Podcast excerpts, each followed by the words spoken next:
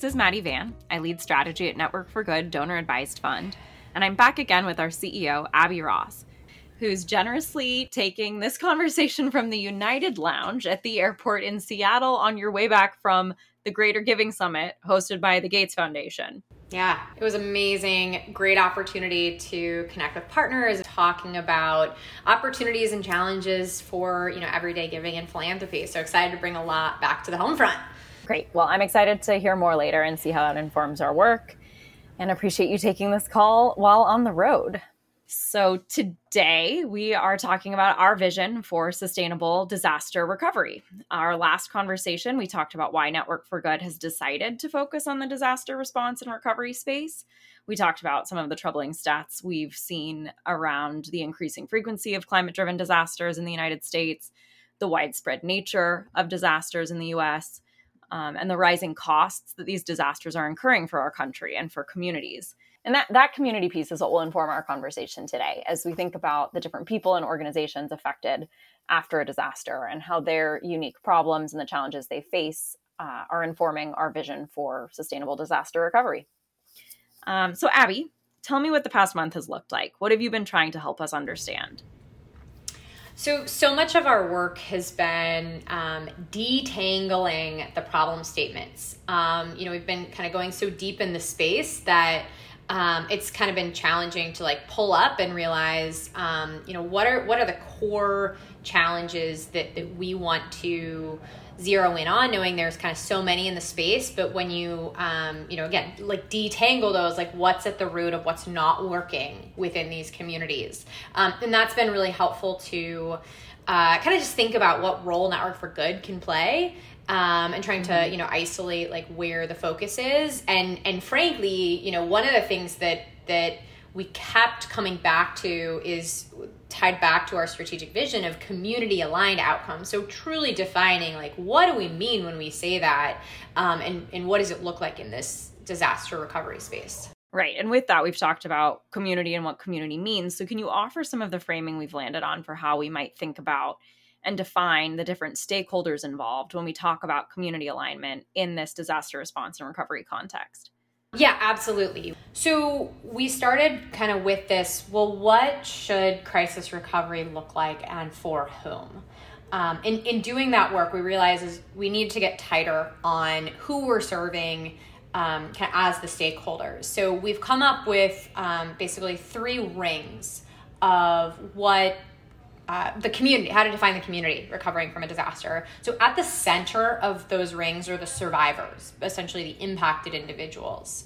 Um, we're defining that as the people who live, work, and play in a geographic area where damage occurred from a disaster. Outside of that is the impacted community. So, those are the formal and informal institutions that take care of the people in places.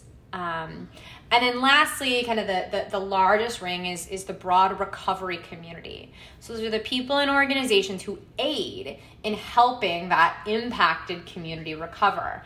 And a lot of our conversations have been with folks in that recovering community, kind of talking a little bit about you know how the space uh, functions. So as we start then getting into these these problem statements and, and what our vision is, holding these stakeholders, um, you know, true has been really important.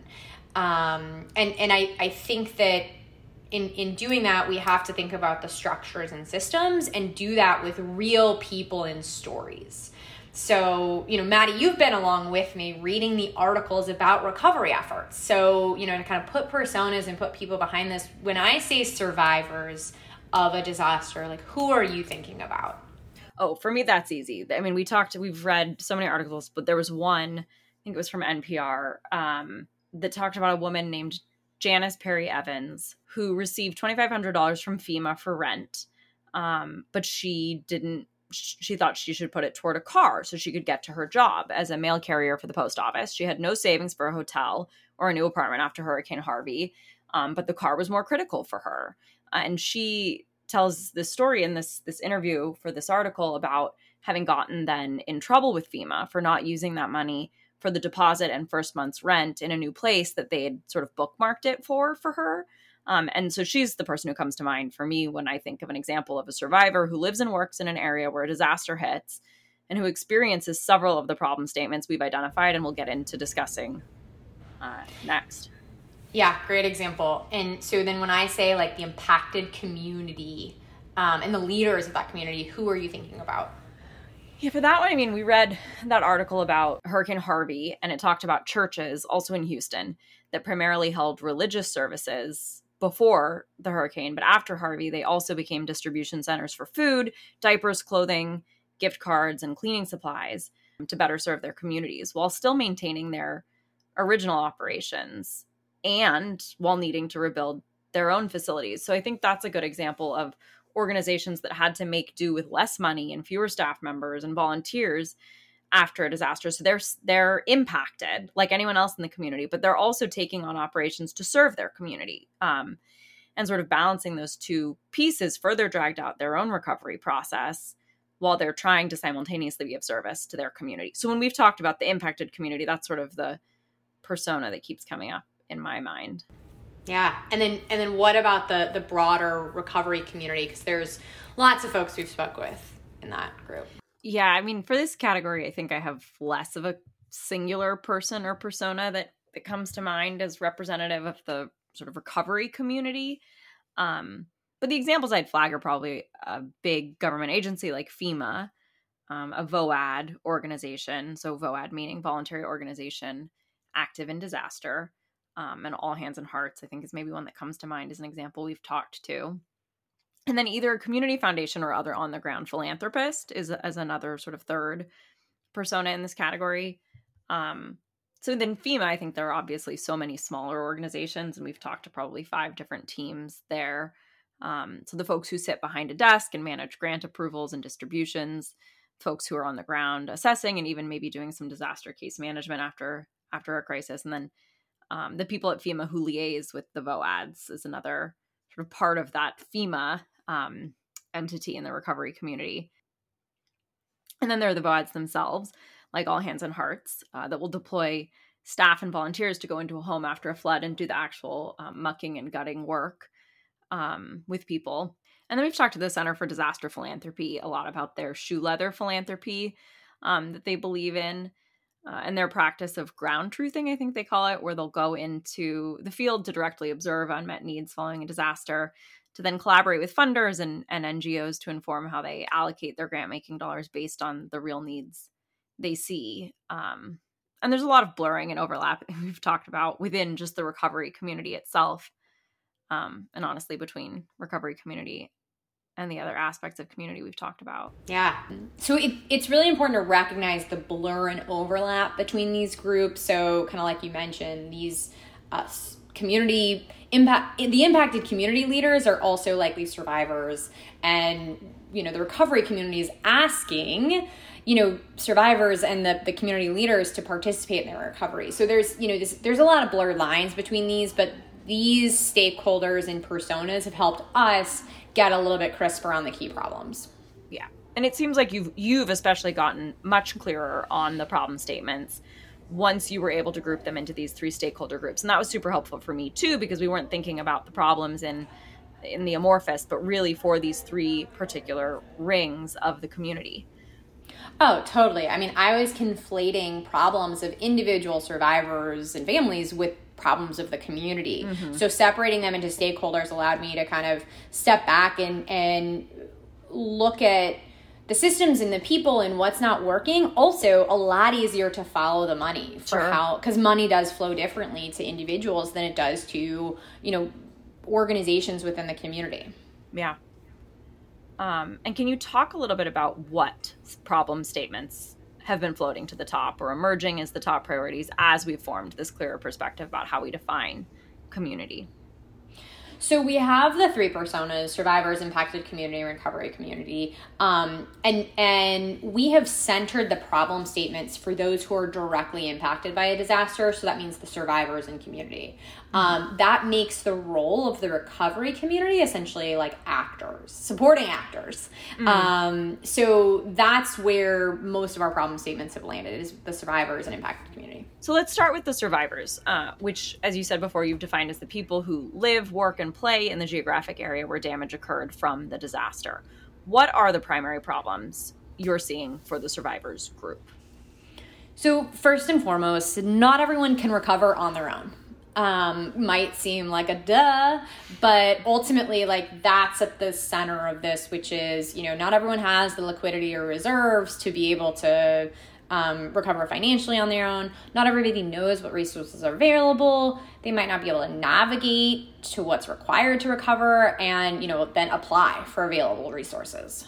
Right, sure. And then if survivors don't have the resources to recover on their own, that's where the recovery community and these other systems start to step in. So, what are survivors' options when they don't have the means to recover on their own? So they're owed resources essentially, whether that's through insurance or through government programs. Mm-hmm. Um, so so there is a path forward, kind of within the system that that we have. But that leads into the second problem statement for survivors which is that not everybody receives enough or any resources to recover. Um, not everyone has insurance. Not everyone has a bank account to receive funds. Sure. and not everybody can make it through the process to receive funds. It's confusing it's biased and it's wildly complex and disjointed I want to flag that last piece here that not everyone can make it through the process as a major area that needs detangling. Yeah, so not everyone can make it through the process and they're forced to cobble together various sources of funding depending on what happened and who you are. It's really confusing and unclear. Um, accessing these resources likely require a level of digital literacy to access, do the forms, you know, take time off from work. Um, there's also this like kind of crux of the process that requires a third party assessment for what the value mm. that you're trying to receive that has tons of bias and kind of mismatch in terms of um, you know then how folks recover. Um, and there's just systemic barriers that prevent survivors from accessing available programs. Like who gets what when and why? Well, in that, I mean, the examples you just flagged ties right back to that example I gave at the beginning when you asked who are you thinking about when you talk about a an impacted survivor. And Janice Perry Evans, who was talked about in that article I mentioned, her income was too low to claim a significant tax refund, so she couldn't access that. But she was also denied, denied money from HUD because her income was too high to qualify, even to your point, after she used her day off to go to an info session. Um, and then she was denied a low interest loan from the Small Business Administration because her credit score was too low. Um, yeah, and those are just some of the problems. There's the citizenship requirement for program entry, um, inconsistent uh, damage assessment process, and when not everyone can get an SBA loan to cover costs on waiting for their FEMA, they fall further behind. Yeah, and that's a big problem we identified in our last conversation. Just this timeline it takes to get the money from government or from insurance or from any source to folks yeah, that that's kind of the the third big problem statement that we've identified, which is the resources take a long time to arrive. Um, and that's ultimately like what draws out this timeline for recovery. And there's just tremendous compounding negative consequences if you don't have that financial buffer. And so I think the perspective we're forming around our vision for disaster recovery as it relates to those problem statements is that we believe, as you've sort of started to say, everyone, meaning all survivors impacted by climate driven disasters in the United States, deserve to recover in a timely way. Yeah, that's that's the vision um, for what the world should look like um, because of us. and you know, there's there's two key words embedded in that vision: um, everyone and timely. Um, you know, so when we think about everyone, um, you know, it's that everyone can uh, gets those those resources to recover, um, and that it, it doesn't take a long time for those resources to arrive. Um, and and I, I have to kind of acknowledge that when we say like everyone should recover in a timely manner, I don't yet have a great definition of what timely means. Um, we kind of have this macro stat of disasters take six years, but um, I think we really have some some work to do in terms of like how do we define that for the survivors and, and what they need. Mm-hmm um, we're also baking in a couple assumptions around like what this vision will require um, that that survivors can identify what they need and that we you know network for good believes that survivors you know deserve trust and agency in deciding yeah. how they recover you know we don't want to say here's what recovery looks like for you um, so that that kind of has that success metric has to come up from the survivors sure so then then if we shift our conversation from survivors let's shift now to the discussion of what we've been having or what we've been talking about around the problem statements and opportunities for the impacted community, for which our working definition here is the formal and informal institutions that take care of the people and places. Yeah, so um, because our strategic vision ties back to producing sustainable outcomes, uh, we're coming in hot with the bias that recovery requires resilience and preparedness for the next disaster. Um, if we just go back to the way things were and when the next disaster inevitably hits, we're just going to perpetuate this cycle. Right, absolutely. So then what are the primary problems that you're seeing for the impacted community group here? So, right off the bat, just communities are ill-equipped to deal with the long-term recovery needs. Um, they're working through trauma from that disaster and healing. Um, they didn't have the resources to p- prepare a plan. Um, they don't know where the funds are going to come from. Um, and the process and capacity for recovery comes in that acute phase and doesn't persist. Um, and then the information about what people need within a community are just spread across you know disparate systems so kind of we're not setting up the community for success to deal with you know the long-term recovery sure um, you know kind of compounded onto that is that communities and not all communities can access those resources available uh, kind of you know the same issue that you saw with survivors kind of ditto to communities so mm the example of community resources require a match, and not all communities can do that. Um, not all communities have the capacity, like the time and people to navigate what's required, um, let alone kind of know what's available. Um, you know, finding that that then resources within the community are distributed inequitably because of kind of the above two things like they don't have the capacity and they just don't have visibility into what the needs are. And then you know the kind of last really important point back to that sustainable outcomes piece is that communities struggle to to do the the future planning and resilience work in the middle of recovery. If they can't do their if they're ill-equipped to do the recovery let alone you know integrate resilience work into that. And with the frequency these disasters are happening the required timeline between disasters is shortening so this constant barrage means that they might not ever enter long-term recovery and, and consider resilience um, right. And so, like that's that's ultimately the challenge, which is communities are overwhelmed. There's this pop up nature of how disaster relief and recovery systems work, um, but it, it doesn't actually help the impacted community operationalize what it looks like to serve all survivors fairly. Well, and, and to your point, that's partially because the communities are not all served fairly. If, if a community doesn't have the funds, like you said, to put up a match to access FEMA funding, they're left out of um, these opportunities, and that impacts the survivors in, within their community. Um, so, the vision statement then that we've talked about for impacted communities is that we believe communities can recover more equitably and with resilience so that the next disaster is less destructive for everyone. Can you say a bit more about what that means? So, in this disaster space, I think both equity and resilience for that impacted community are required to get to those those buzzwords of mm-hmm. alignment mm-hmm. and sustainable outcomes from that strategic vision. Mm-hmm. Um, and if we're helping all survivors recover in a timely way, like we double down on that community aligned part. So it's the kind of combination of how we show up for survivors and how we show up for the impacted community that I think will get to that aligned sustainable outcome.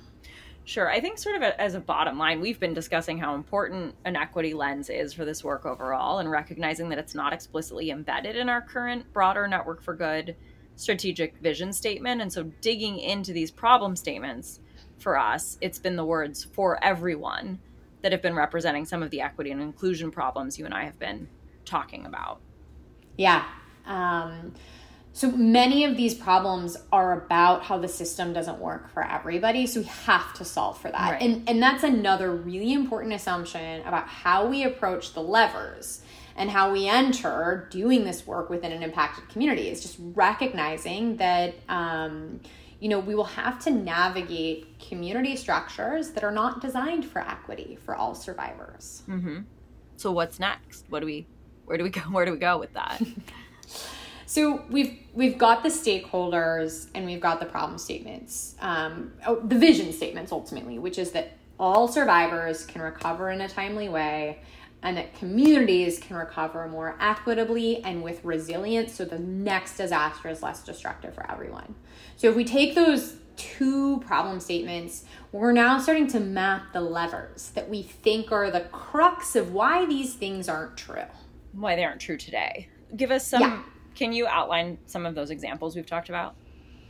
So barriers to like what are the barriers to receive resources? um, what is the system for distributing the resources to survivors and you know one really i think a, a interesting example of the lever is just the velocity yeah. of how funds you know move to survivors um, and then on, on the community level you know playing with the pre and post disaster capacity within a community uh, kind of what the, the general ecosystem calls like preparedness um, you know and, and then also flexibility in funding sources yeah. so knowing that because of the way this money comes in and it goes directly to relief is because there isn't flexibility in, in the funding. Mm-hmm. Um, so we, I think that's a lever for if we want to push, you know, kind of this this um, long term recovery or the timely recovery, we need more flexibility upstream.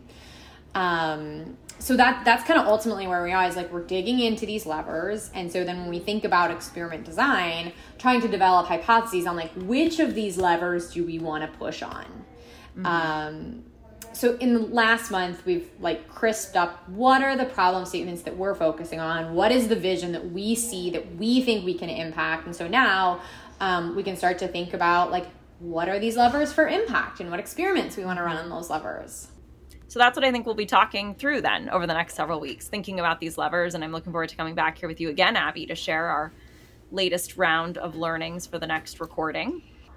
I hope this yeah. was useful for our board, our advisors, and supporters. And once again, we invite you all to push back on the things we've shared here and bring up new ideas for us to think about. So thanks for talking with me again, Abby. Thanks, Maddie. I gotta go board this flight. yeah, we're like at time. All right, well, thanks. Thanks.